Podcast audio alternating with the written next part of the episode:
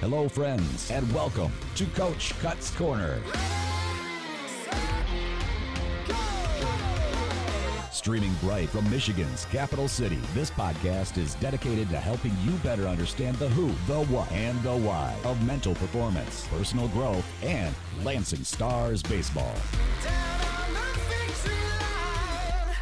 Coach Cut's Corner, brought to you by I- I- iWash. in collaboration And now here's your host, Stephen Cutter.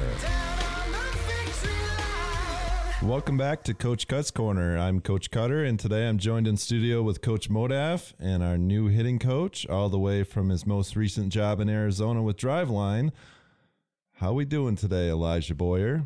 I'm doing pretty good. That was a that was a nice intro Yeah. right there. Coach Mo, how we doing today? Terrific. Thanks for joining me in studio today, fellas. We're going to cover Elijah's journey here, some hitting philosophies of the Stars, backside ground balls, the development of hitters, and games starting for the Stars in a matter of days. So we'll jump right in. Elijah, you made a long track from Arizona to Michigan earlier, about what, a week, two weeks ago now? Yeah, just about. So happy to have you on board. Appreciate it. Tell our listeners what was the draw to Lansing? Well, we uh, at Driveline we see a whole bunch of hitters come through the door, and there was a particular group of hitters, all from Lansing Community College, that came through, and I just, I basically just could feel that the culture at this school was above and beyond, and as I'm learning now, uncommon. So, I uh, I was really interested to see what was going on here and I thought I could learn a lot and bring a lot to the table as well. So it started by the way the players held themselves the minute they walked through the door.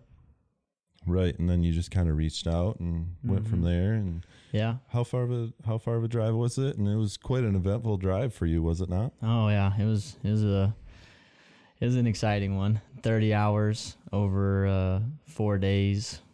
Stopped to see some family and friends though, so nice, nice. yeah, broke it up pretty nice. And you had an incident at a Chili's. Yeah, not a not a lot of fun Just there. bad food, or I don't know, just a lot of energy drinks, not eating well on the road, and then uh, passed out. all right. Well, like I said, we're we're happy to have you here. We're going to talk a, quite a bit about hitting today.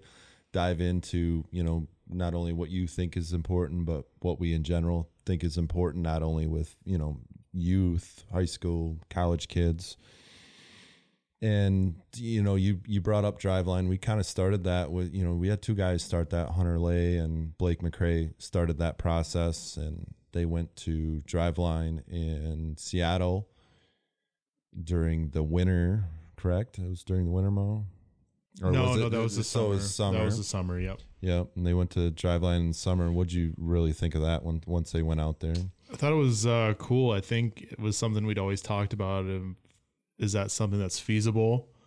Yeah. And especially coming from kind of a background in collegiate summer baseball, looking around and seeing how that's done. And there are some places that do it really well with development and games, but a, a lot of them have some blind spots. And, and we were able to see that and and see maybe this maybe playing 50 games right after another 60 after a 60 game season isn't the best way for someone to keep getting better and pushing the needle and you know driveline was uh, just something that always lined up and met with our kind of thought processes on things and we learned a lot from them and it was awesome to have two of our two of our better players head out there for a summer right and that started the process and Big time. and yet here we are today with coach boyer being here mm-hmm.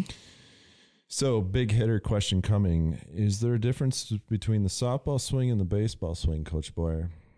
Not not really. Okay. why why is that?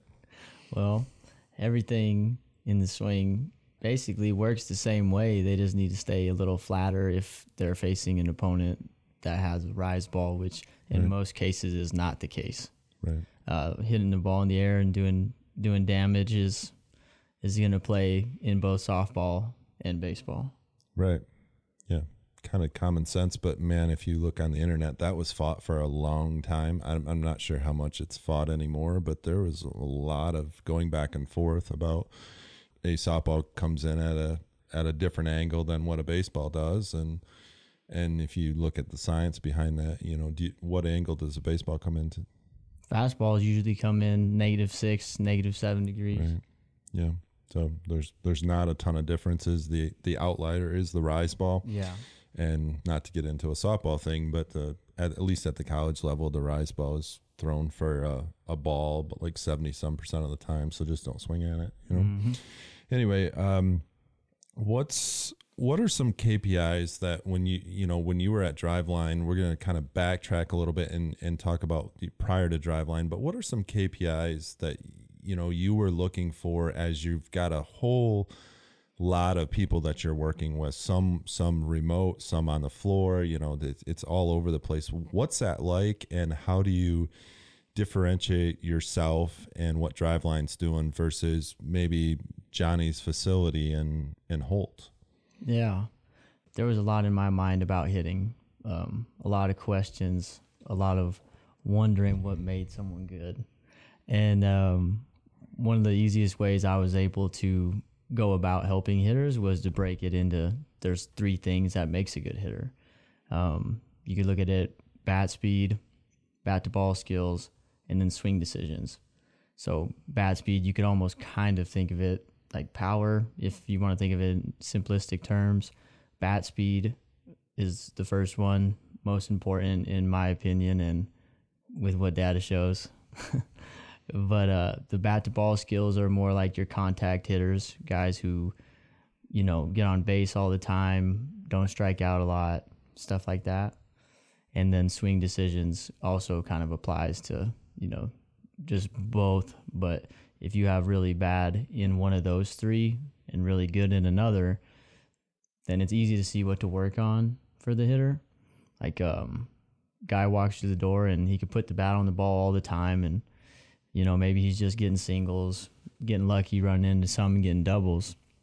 It's pretty easy to see that that guy's going to benefit a lot from just gaining bat speed.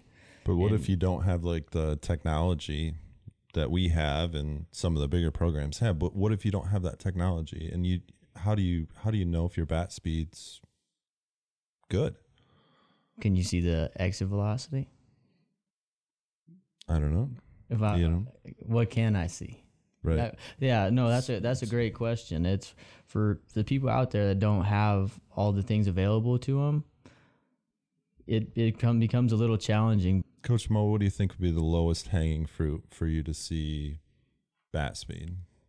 Bat speed's tough without like a without a uh, a blast sensor. I think we've but, got the. but, ra- but how much does that cost? I mean, it's only hundred bucks. Yeah, yeah. So that that seems like pretty low hanging fruit Big if time, you were yeah. interested in that. Oh So- yeah, and you could have the whole team use one sensor. Sure. It wouldn't be ideal, but a hundred dollars and you could you could see your whole team's bat speed. Right. But then understanding that, you know, your bat speed might not be where it should be, then it's it's that whole knowledge of how do you improve it. And Mm-hmm. can can you improve do you Coach Mo, you think you're going to improve bat speed by doing it once a week? no. Coach Boyer? It'd move a lot slower. Yeah. it, would be closer to no, but yeah, it it Yeah. moves slower. It'd, it'd take a long time. So there'd be a cost at that for sure. You know, we all played junior college ball and we've talked about Coach Mose a little bit. And, you know, Elijah, what, what was your story from high school to college? Yeah. Um, starting it off in in high school, um, no one in my family had played baseball really. Okay. Not even really. No, like literally nobody played baseball. no, nobody. Uh, we didn't have a batting cage in the backyard or nothing. Um, I just, ever since a young age, it's funny I actually. In middle school, I didn't like baseball. Um, that's when I first started playing. It was in middle school. Um, Is that because you weren't very good? That was a little funny story behind it. When I was on T-ball, I I forgot my hat and I took a teammate's. I was just a young kid. I I don't know. Yeah. Took a teammate's and then the coach yelled at me. My mom got mad at the coach and then it was like baseball. We just kind of stayed away from it ever since that. But hopped back in in middle school and uh, was almost hitting 80 miles an hour. Had a really good arm mom says I would always throw things as a kid, and she was always impressed by how hard I threw them. So had a good arm. Found out that I was like really good at that sport, and just started falling in love with it from that point on. Basically, People But- gravitate towards things that they're good at. hmm That's that's common. And uh, so then you know we moved to Kansas. Didn't know a lot of people there. We moved there because my mom was finishing up becoming a doctor. Okay. And um, Tornado Alley or no, we were in Overland Park, Kansas. okay. So there was actually a lot of good baseball. That's where uh, Riley Pint was from. I actually I got to face him and swing and miss three times in high school, so that was fun. Um, but yeah, throughout throughout high school, I, I did a few private lessons every once in a while. I I really just had a an old net that my coach, my travel team coach, was gonna throw away, and uh, we put it in our basement, and I I got a used sofa off Facebook and I, I put it behind it so that I wouldn't tear down the garage door. And uh, I couldn't even finish my swing because the the the the ceiling was so low. Gotcha. And so uh, I would just hit, you know, 100 balls off the tee every morning, and that that was my method of getting better in high school. And it didn't work too well because I was not good, but I, I I worked pretty hard, so I ended up being all right for myself. Um, didn't really have direction in high school either. No one ever talked to me about the swing, or nor did I even know what any of these things are we're talking about right now. Um, so that's pretty much high school. Um, I was grateful to have a chance to go play junior college ball at Pratt Community College in- Pratt, Kansas, and How, f- how far away from home was that? that was about four hours. Okay. Yeah. So just just far enough to where we're so busy that I couldn't go home every weekend, but when I needed to, I could. Um, but yeah, at that at junior college, we did not have a lot available. Uh, there was like 500 kids at the college um, when I was there, and still limited uh limited resources to see the kind of things that we're talking about right now. So a lot of it was trying not to strike out and trying to put the ball in play. Um things like that. And so throughout junior college, I'd I'd say I got a lot stronger in the weight room and uh, started to mature more as a hitter, but still wasn't a ton of direction. And then um, I went to Arkansas Tech after that. So I spent three years total at, at junior college. Um, my first year there, I redshirted. Yep. Then I go to Arkansas Tech, and um, that was the first time that I had actually really went all in on an approach and how how to swing, and it was very much so, you know, uh, hands across the chest, swing down at the ball type of swing, and a lot of guys can think that and their swing be good, and there's there's nothing wrong with thinking that if it works, Right. um, but it sure doesn't But- work for every guy. but that's not what what's happening. It's also yeah, it's also not what's really happening most of the time. And so that was the approach I needed to be a guy who didn't really have a lot of power. Um, but not to belabor that whole thought, but there that was that was my journey. I played 3 years at Arkansas Tech, loved every second there. And um, we ended up winning a conference championship and having a lot of success my final year. Um, Does that year stand out because you won? Yeah, yeah, it does. Okay. So winning's important. Winning's very important. Yeah. Everything, right? yeah, at JUCO, I don't think we ever had a winning season. Did that matter at that point though? It felt like it didn't. Yeah, but it probably actually did. Yeah. But but at the time it probably didn't. What what was what was the journey after college? After college, um, I was became an electrical engineer, working at a nuclear power plant. So Okay. doing a little bit of that. Normal transition from baseball. Yep. yeah, that's. Uh, I always loved math and science, um, which is why Driveline was so appealing for me to understand, and um, really started getting curious about the swing, and ran into a coworker at the nuclear plant. Uh, his name was Rich Ellison, and he said his son played baseball and that he he would die for the game, and he was he wanted me to hit with him, and I was like, ah, I don't really do lessons. and he's like, you you got to see this kid. He he loves to play, And from the moment I met Gabe to the to the day I left Arkansas, that that kid that kid put the passion in me for coaching, and I realized that I could be pretty good. At least I think I can be. And um, Anything's possible. yeah, so Got to be willing to work for it. uh, so that drove the interest, and then I said, you know what, I'm gonna go for the best in the business, best in the world, and I tried to go and get an internship with Driveline and started heading to Arizona before I even had the job, and I was just gonna wheel it into existence. Basically, I was. I actually told Connor Watson, the lead hitting trainer in AZ, that if uh, I didn't get the job, I would just pay them and hit and pretend like I was coming back to play so I could learn because I just wanted to know what what really made a swing work. Right. Uh, luckily, I didn't have to do that. Got the internship, learned so much that I have never known. So I learned so much, and it was it was one of the best experiences I've had, and um, that is what got me here. Do you find it challenging to flip between the facility setting to the the team setting because those are really two different worlds when you're working with people? Has that been challenging at all for you?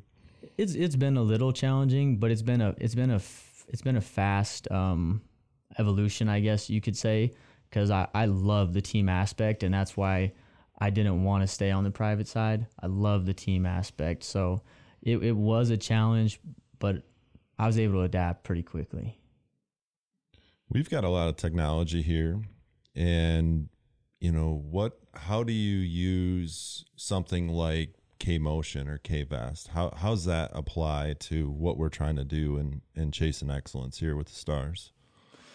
basically the kinematic sequence for, for for those who don't know what that is it's starting from the ground up with your your pelvis torso lead arm and then hand which is basically the bat and you're just trying to see how well a hitter generates speed up the chain.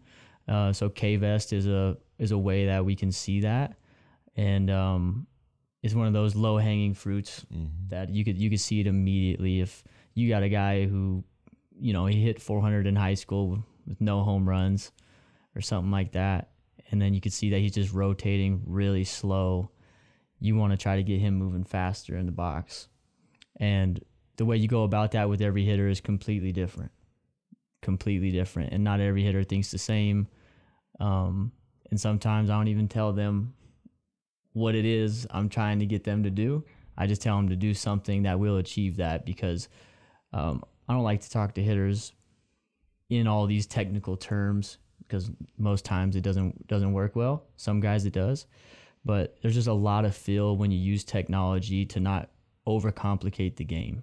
The game is still the game, and technology you can just make it better when you have someone who understands it. And I feel like that's the way we use it here, so I enjoy that. Right. Coach Mo, what was what was the two strike approach that you were taught, say at the junior college level? Do you remember? Yeah, mine was uh, spread out as far as you can with your load. Okay. So pretty much somebody that's vertically challenged, they still wanted me to get uh, pretty much chalk line to chalk line. Uh, stand on the chalk so your elbows are hanging over the plate. Choke up about an inch and a half, and then just chop down at the ball and just bang it off the ground and run like heck. Th- that theory probably works pretty well at the youth levels when the fielding is a little suspect and moving that ball in play is, you know, probably helpful. But as as the levels go up and the players get better, it's you know that, and the and the values of each hitter change where maybe somebody who is a six five runner sure do that and then he can beat them out but somebody who is you know a seven seven five runner and their values and putting it over the fence if they get on first i mean how many hits or how many is it going to take Yeah. to get them around? Yeah. Yeah. Where's the value? It's So- really yeah, excellent point. Do you remember Elijah JUCO two strike approach that you were taught? I I don't remember talking about it. That's beautiful because I don't think in general that it's talked about very much at the at the younger levels. I think the typically what's said is don't strike out. Yeah, I, think, I think I think everyone understood striking out was bad. Yep. Yeah. Yeah, but as far as having approaches, and then sometimes you see blanket approaches being taught, um, where the whole team needs to do certain things, and then you know we kind of we're on the other side of that spectrum where we give them a lot of tools for two strike approaches, and then find what works really best for them. And we're not gonna we're gonna be aware when we're striking out, you know, too much, but then we're gonna continue to work on it and understand that you know some guys might strike out a little bit more, but they're also to be hitting the ball over the fence occasionally, and and I don't I don't believe that that needs to be that that parallel that just because you hit home runs you you need to strike out a lot No. because people have proven that you you don't need to do that. But two strikes approach is a, it's a pretty hot topic in the baseball community uh, when when people talk hitting, and you find a lot of it on social media, on Twitter, and different things. What's your take today after you know being in a facility and training hitters? What's your take on a two strike approach now? Oh, so much goes through my mind. Um, I love every hitter's process they have, and the great ones usually already have a two strike approach. And I think a little bit of it goes into what Mo said about the value of the hitter. And I also agree with you in the fact that that parallel is not always true to where if they hit home runs, it's okay to strike out. Um, I think the the best thing I can say about two strike hitting is it is a mentality that you are not going to get me out. Like I, I am the best and I can handle whatever you have. And you really have to trust your swing to to answer your question directly. I don't have one approach. Um I've always thought if you're not on time for the fastball, it's going to be hard to catch up to it. So I'd sit fastball and I'd adjust other things and let guys run with that and see how that works. But for me, in two strikes, it's just so much about the mentality of just like you're you're in a junior college. You're not gonna have a perfect strike zone. You're gonna have to stick the bat out and foul off his best pitch. You have to f- keep fighting off their best pitch until you get yours. Right. And also in that realm, there, there is that physical piece, the the physical things you need to do, but there's also the psychological piece of it. And and when you start thinking that you strike out too much, you start following that pattern, and that pattern starts repeating itself. And and so that self talk and that process that each player has when they're in the box, that leads them to fight or flight is generated from them and in that process. And I mean you guys have probably all been in those situations where you're getting in the box. You can call it a slump. You can call it whatever you want. You can call it just a bad day but you're getting in the box and you're not feeling like success is coming. And pretty soon you know two pitches in you're down 0-2 and you're like ah here we go again you know? And that that's that mindset. And and kids whether they're youth high school, college, pro guys that they struggle with that at times because it's not that they've you know especially the pro guys it's not that they've forgotten how to hit. It's it's literally they've forgotten what success looks like and and they're struggling with that stuff. Well at the lower levels that's well that's one of the biggest things that i believe with with two strikes is just that mentality of fighting. But we get a lot of i'm not necessarily saying at lansing but but i've seen a lot in the facility and at the at these levels where you get instead of the fight you get the flight and it's because the belief system's just not there you know? Maybe it's for that day or that week or against this certain pitcher or against this certain team or you know in hmm. this certain weather. I mean we i think about the things we've heard over the last couple years at the junior college level of excuses of why can't do this right now you know? And there it's it's incredible we're gonna wrap up. I wanted to talk real quick. We've we're in our fall season right now. We got games coming up. Are you guys fired up to see the boys compete? They've been competing against each other in what we call intra squads for at least a couple weeks now but we've got real games coming up or real scrimmages coming up where they'll be wearing uniforms and the other team will be wearing a different color. So you guys fired up about that? Oh yeah. yeah, it'll be it'll be fun. It's always kind of a, a different experience. I think with inter squads they're they're cool and they kind of scratch the itch a little bit, but uh, I think it's a whole new ball game and kind of see a different level when when somebody else is wearing a different jersey across from you. Oh yeah, I'm really excited to see him go out there and play. I think uh, I think we're gonna be good, and I think we Yeah, got a we'll be process, and we'll just keep trusting it. We'll be all right. Trust the process. Thanks, fellas.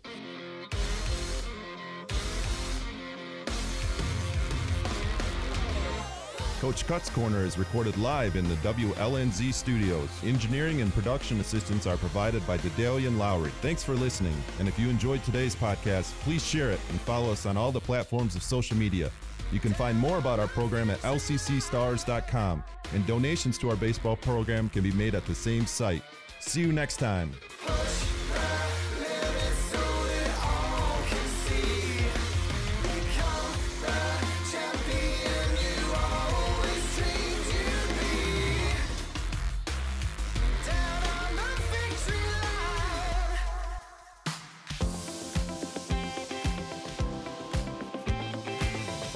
Examining the issues and topics that affect our lives from the local level to the world stage. Listen to the programs of LCC Connect anytime at lccconnect.org. LCC Connect. Voices Vibes. Vision. Engaged learning and academic success is a priority at Lansing Community College. To help students navigate their educational career, LCC has created a proactive approach to learning and providing students with several academic support services. To find out what's available, visit lcc.edu/services. Hi, I'm EJ Williams for American Humane. For thousands of years, dogs have been our best friends in our worst times. Today, we're also learning that our best friends, millions of whom are abandoned each year, are often the best medicine when people are facing obstacles. To help both people and animals, organizations like American Humane have been working to harness the healing power of the human animal bond, finding animals in need of forever homes and training them as life saving service and therapy dogs to help our veterans, the elderly, and children overcome the daily obstacles of life. In this way, the rescued can become the rescuers. To find out how you can help give animals and the people they help a new leash on life, please visit AmericanHumane.org.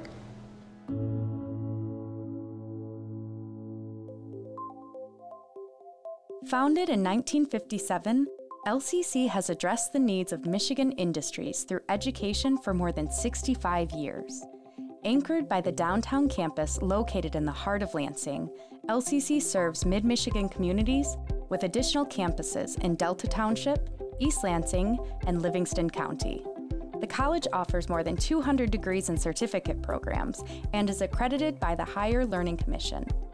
Those interested in learning more about LCC may visit lcc.edu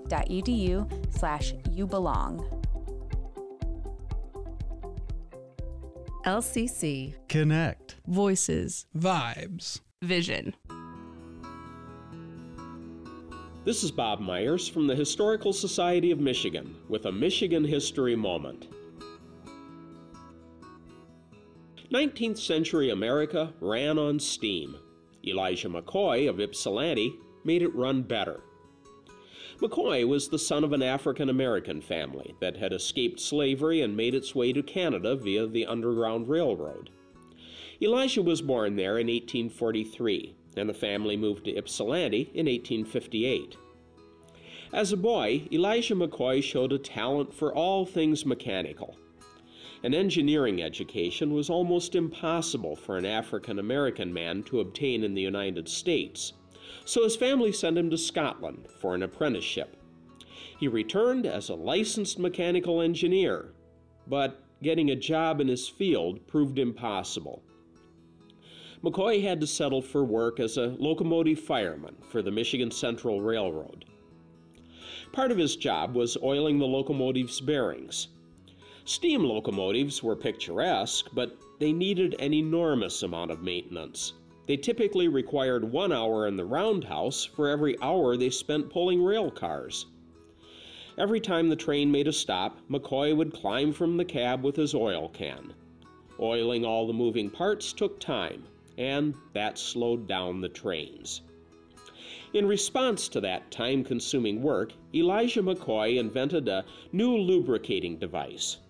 It used steam from the locomotive's boiler to force oil from a reservoir that carried it to the locomotive's moving parts by way of channels. He patented the device in 1872 and sold it to Ypsilanti businessmen. It quickly found a market in factory engines, railroads, and ships. The railroad finally recognized McCoy's talents and moved him from the locomotive cab to an office. McCoy left the Michigan Central Railroad in 1882 and became a consultant. He went on to patent many more inventions, and at the age of 77 opened his own manufacturing company. Some sources credit Elijah McCoy as the inspiration for the phrase the real McCoy, meaning a quality product and not an imitation. The story has it that railroad companies wanted McCoy's lubricators because they were the best, and thus demanded the real McCoy. The phrase, however, predates McCoy, but his invention may have helped popularize it. Elijah McCoy died in 1885. In 2001, he was inducted into the U.S. National Inventors Hall of Fame. In 2012, the Patent Service named its Detroit building the Elijah J. McCoy United States Patent and Trademark Office. This Michigan History Moment was brought to you by MichiganHistoryMagazine.org. This is LCC Connect. Voices, Vibes. vision.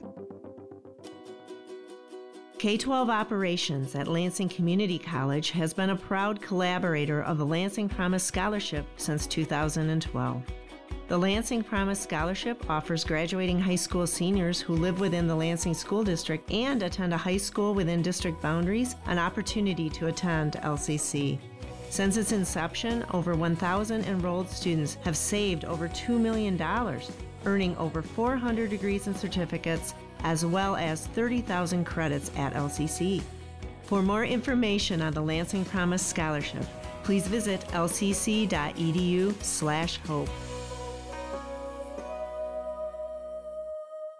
If you came across someone struggling with hunger, how would you recognize them?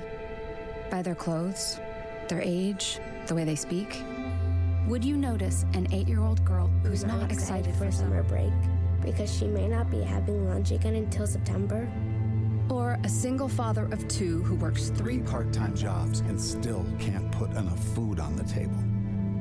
Or maybe a mother who cleans offices at night?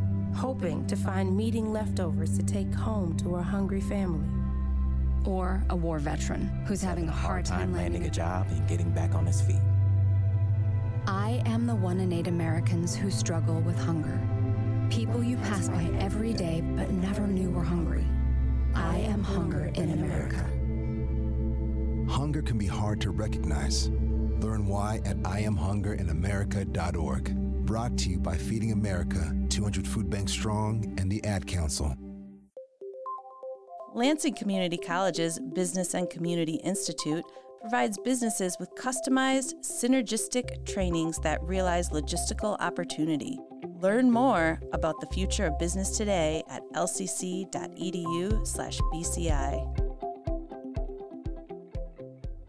LCC Connect. Voices. Vibes. Vision. This is Melissa Ford Lucken. Rosalie Petrowski. Susan Seraphin Jess. Editors for the Washington Square Review. Washington Square On Air showcases the poetry and fiction of the latest edition of LCC's literary journal, The Washington Square Review, read by the poets, authors, and editors themselves. Expect the unexpected as our contributors express experience and fantasy with humor, imagination, poetic license, irony, and passion. If you love language at its most original, please join us in our Audio Town Square to celebrate a community of writers spanning from around the world to, to Lansing. Hi, this is Melissa Ford Lucken, editor for the Washington Square Review. I'm here today C.S. Griffel, one of the authors who, who has work in the Washington Square Review, and she's come today to talk about her piece and about her writing process and other writerly things. So, welcome. Hi. Tell us a little bit about your piece, how you came to write it, and what might be important for a reader to know. The story that you picked up is really based in um, couple of things. One is a real experience.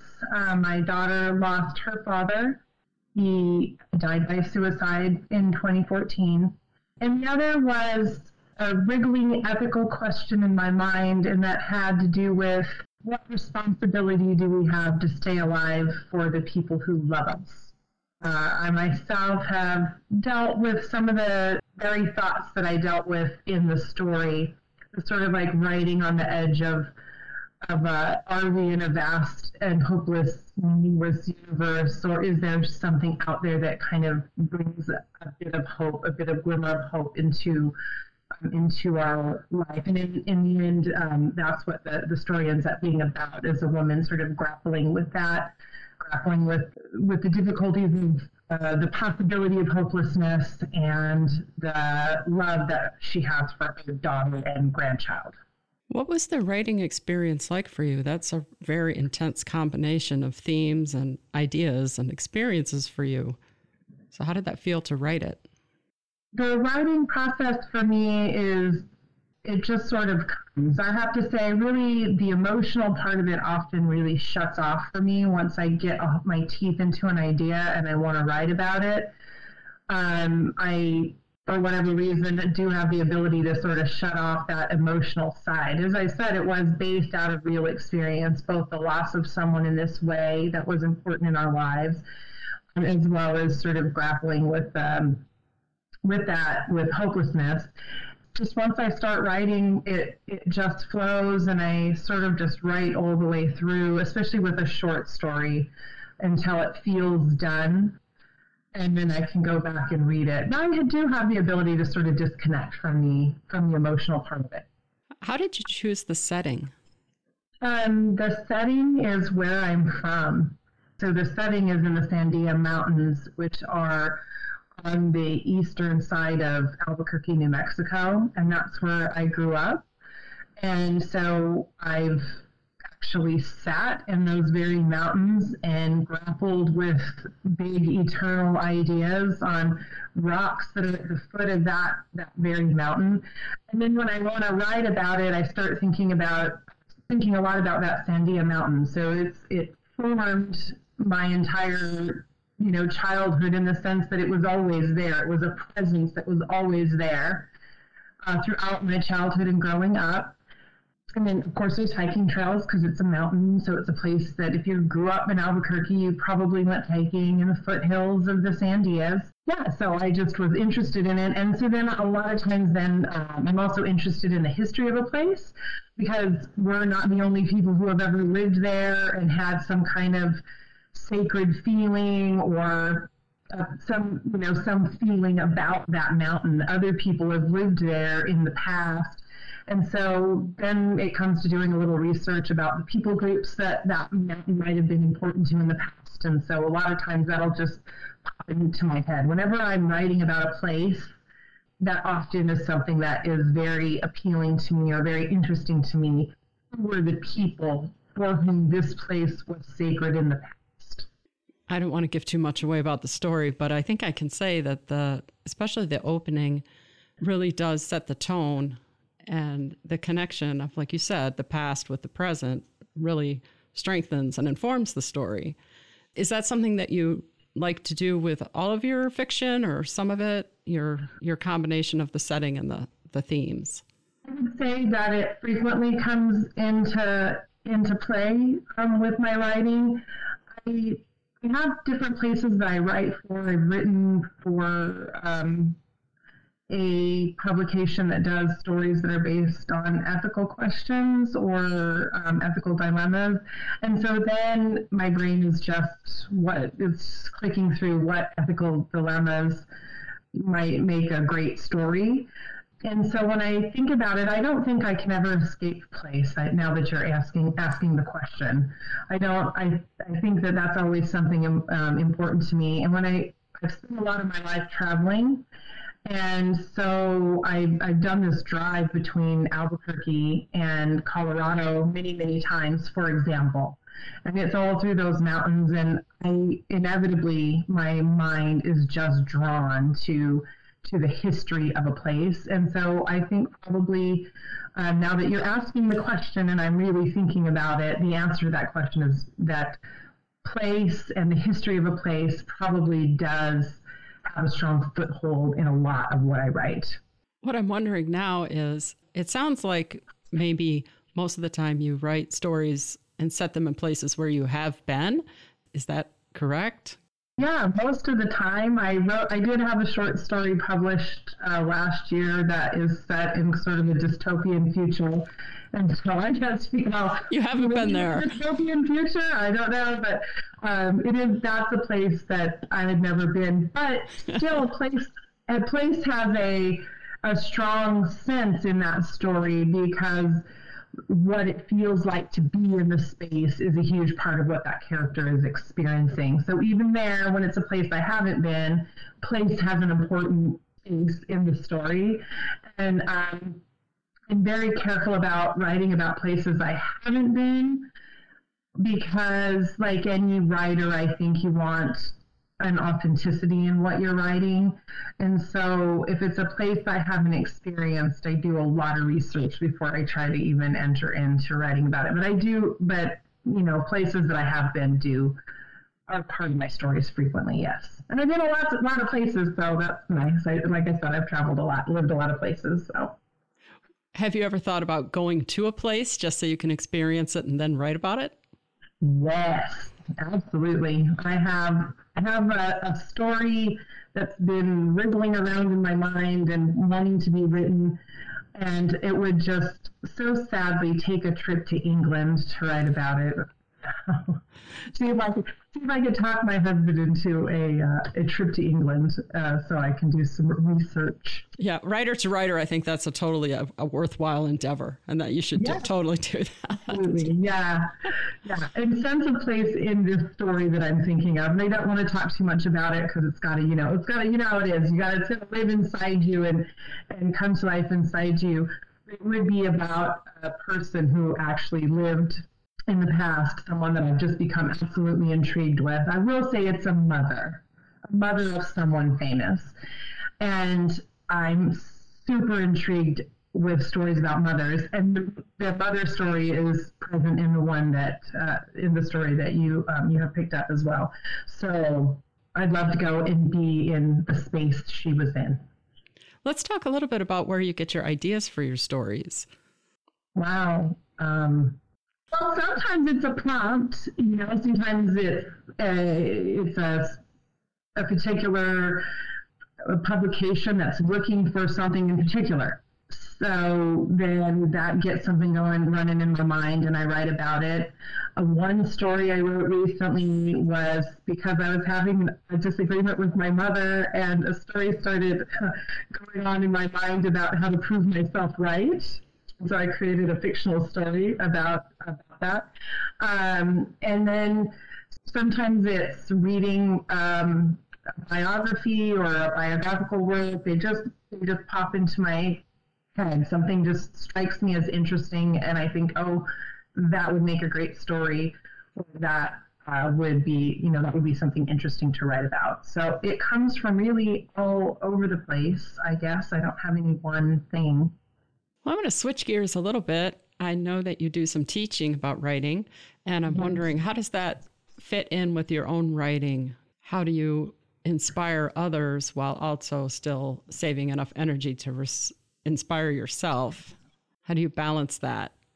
Yeah, that's a really great question. I think, first of all, I'm a teacher first, so I'm a teacher that writes, not a writer that teaches. And that's how I would definitely classify myself while I love writing, it's not the way I make my living. And as much as I get satisfaction out of it, I really get a lot of satisfaction out of helping students to find their voices. I really love that process. In various parts of my life and in various stages of my life, I've also been a theater director. And so this comes into play only in the sense that as a director, you're putting together this entire piece that's going to go up on stage, but you're not the one that gets to gets the shine, right? It's all the actors.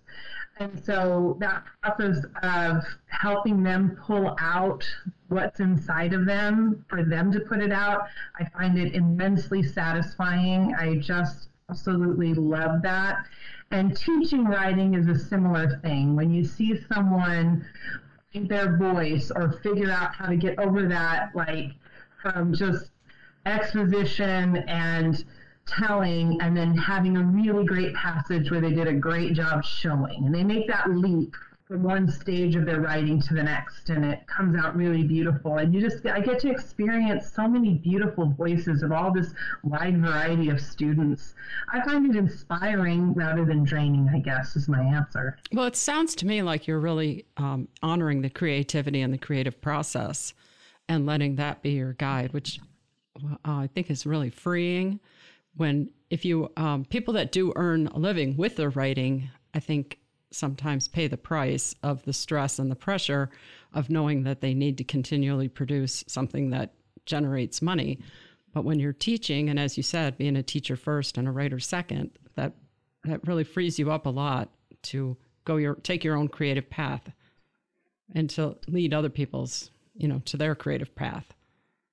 Yeah that's very true. There isn't a pressure to write. I write out of a love for writing and a desire to write rather than the necessity to write. You hear about that with all these old Victorian writers or these early women writers that I would be be reading about, like Ethel Bean or some of these older writers where they were writing because they just had to make money, they had to have money, and so they were just trying to produce. And I don't fall into that category. So I mean, I'd love to have a, novel published. I don't as of yet. I mostly just have short story and uh, and a little poetry out in the world. But let's talk a little bit about the poetry. What kind of poems do you typically write, and what what about how is the poetry different in the creative process for you? Well, I'll say this. First of all, I've never been a big fan of poetry. I, I like novels and I like short stories. So sometimes I read poetry and I'm like, huh, that's interesting. And I just, uh, I just don't like that. Um, and it's weird.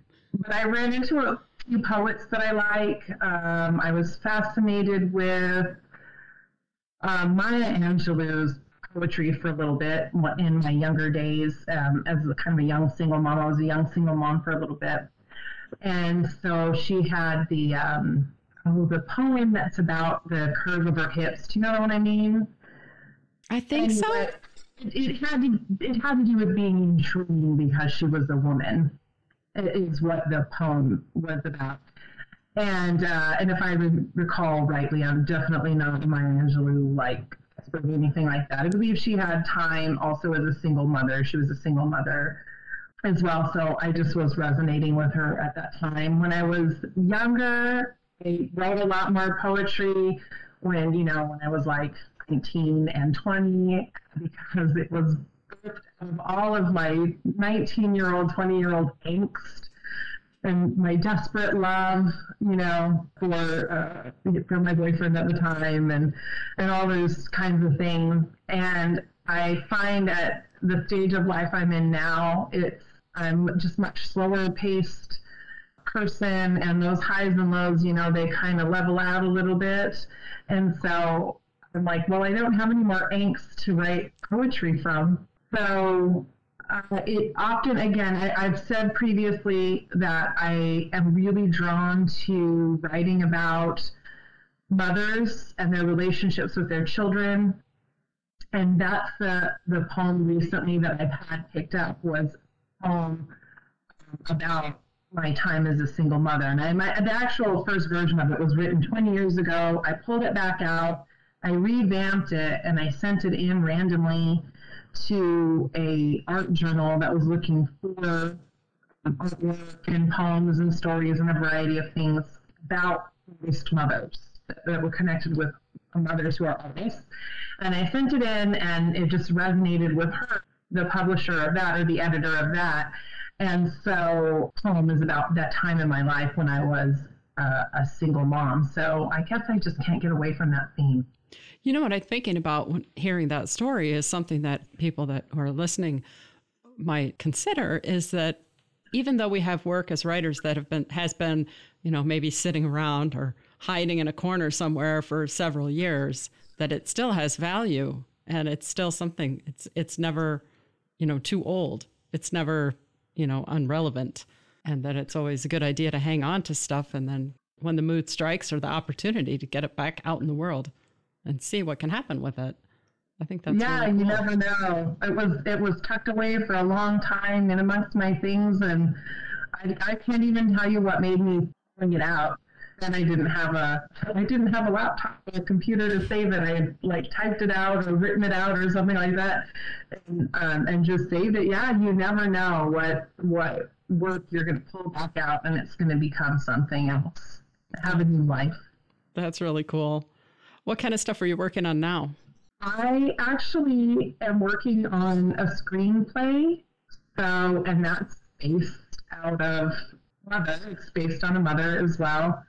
And uh, it's about a, a mom who's haunted by the ghost of a child she didn't have. Mm. So it's a bit of a ghost story. And I, when I studied for my MFA, I focused on screenwriting, though I haven't done a lot of it. I've put a few things in for contests and things. I had one thing make like the top 10% and then it made the first cut and then it didn't go any further. It's really hard to break into screenwriting, but uh, there's a lot more independent um, and small companies doing filmmaking these days, people breaking away from Hollywood, so you never know. But in my head, this story is just, it's too visual to just remain as a short story. I've written it out once as a short story, and it's just crying out to me to translate it into a screenplay. So I'm going to do it. I've got the summer off. I'm kind of in transition between jobs. So, you know, and as a as a college professor, I, you know, we kind of have that summertime. That's great. So I'm working on that and maybe a couple of more short stories to try to submit to places. I, I haven't had a ton of stuff picked up yet. I wasn't really focused on submitting writing. I would just write a, a little bit. I, I was actually a stay at home mom for a long time. I homeschooled my children.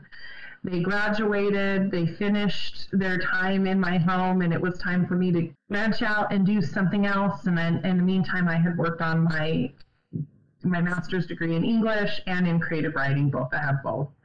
And um, so now I'm branching out on this career as a college professor, and I'd love to teach creative writing more. And they often want you to be published. So, right. So I, that's what made me do it, to be honest with you. I just started submitting stuff. Well, it sounds to me like you're off to a great start. Yeah, I've had several things picked up. I've only been I've only been submitting for publication for just about a year. Nice. If our listeners want to stay in tune with you and follow your future publications, where can they find you?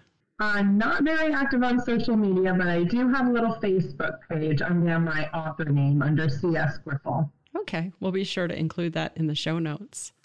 Thanks. Thanks a lot for hanging out with us today. Thanks for having me. It was a lot of fun. I really appreciate it. Thank you for listening to our talented poets and authors. Until next time, this has been Washington Square on Air. Where we showcase selections from Lansing Community College's literary journal, The Washington Square Review, a publication featuring writers from the Great Lakes State, across the nation, and around the world. To find out more about the Washington Square Review, visit lcc.edu slash WSR. We hope you enjoyed listening as much as we enjoyed sharing. Featuring the staff, faculty, students, and others that help to make Lansing's premier college what it is today. You're listening to LCC Connect. To find out more about our featured programs or to listen on demand, visit us at lccconnect.org. LCC Connect. Voices. Vibes. Vision. Coming in October to the Black Box Theater, Lansing Community College presents Isaac's Eye by Lucas Hnath. This play tells the story of a young Isaac Newton exploring his dreams and longings and what drove this rural farm boy to become one of the greatest thinkers in modern science. Performances October 6th through the 14th. For more information, visit lcc.edu slash show info. Hi, I'm Lisa Alexander, and I host a show called Who's That Star on LCC Connect. This show is all about an inside look at the LCC community where you get a chance to meet our faculty and staff, plus learn about their passion projects at work and at home. You can catch Who's That Star here on LCC Connect or listen anytime at lccconnect.org. Michigan residents age 25 or older may qualify for Michigan Reconnect, a program providing free or reduced tuition to students who have not earned a prior college degree. Reconnect students are responsible for books and fees. Visit lcc.edu slash reconnect for more information. LCC Connect. Voices. Vibes. Vision.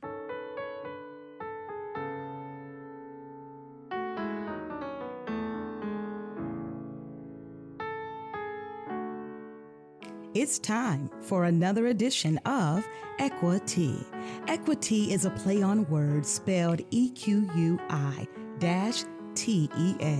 Why? Because I just love sharing a good cup of tea. Equi-Tea is designed to provide you with tips on issues surrounding diversity, equity, and inclusion to enhance your everyday life. Today on Equi-Tea, we're going to look at policies and procedures for developing a diverse workforce. I'll say it again policies and procedures for developing a diverse workforce. Here's three easy tips. First, begin to make sure that your hiring team is a diverse team. You can't get what you don't really model. Facilitating the hiring process is so very important when you have a diverse search team that is looking at job fairs, hiring constituencies, and community outreach programs to advertise the job posting. So make sure that you're facilitating the process with a diverse team. Tip number two we understand the importance that it really pays when employees are paid. So make sure that your pay equity within your organization reflects the diverse jobs, roles, and models the trends that are in our society. Don't allow gender, race, or sexual orientation to put you off as a decision maker in the hiring process or diversifying your workforce. Make sure that you are going for cultural add versus cultural fit. And lastly, when developing or creating policies for a diverse workforce, remember that different cultures and difference matters. Representation matters. Ensure that your employees that are currently a part of your team are also reflective of the team that you want to have at your organization. Celebrate holidays, celebrate cultural days, and make sure that your diverse workforce reflects the values of those that work in that environment. These are a couple of tips that I hope that you will use when you're thinking of putting your company policies or practices together for a more diverse workforce. Now go ahead and grab your favorite cup of tea and take a sip on all of these great tips. This has been another edition of Equa Tea. We'll see you next time.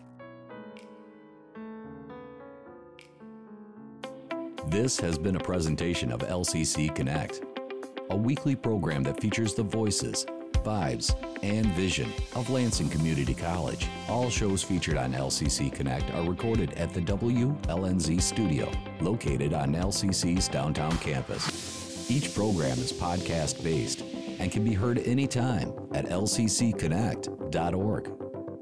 If you or someone you know would like to be a guest on one of our shows, connect with us by emailing lcc-connect at lcc.edu.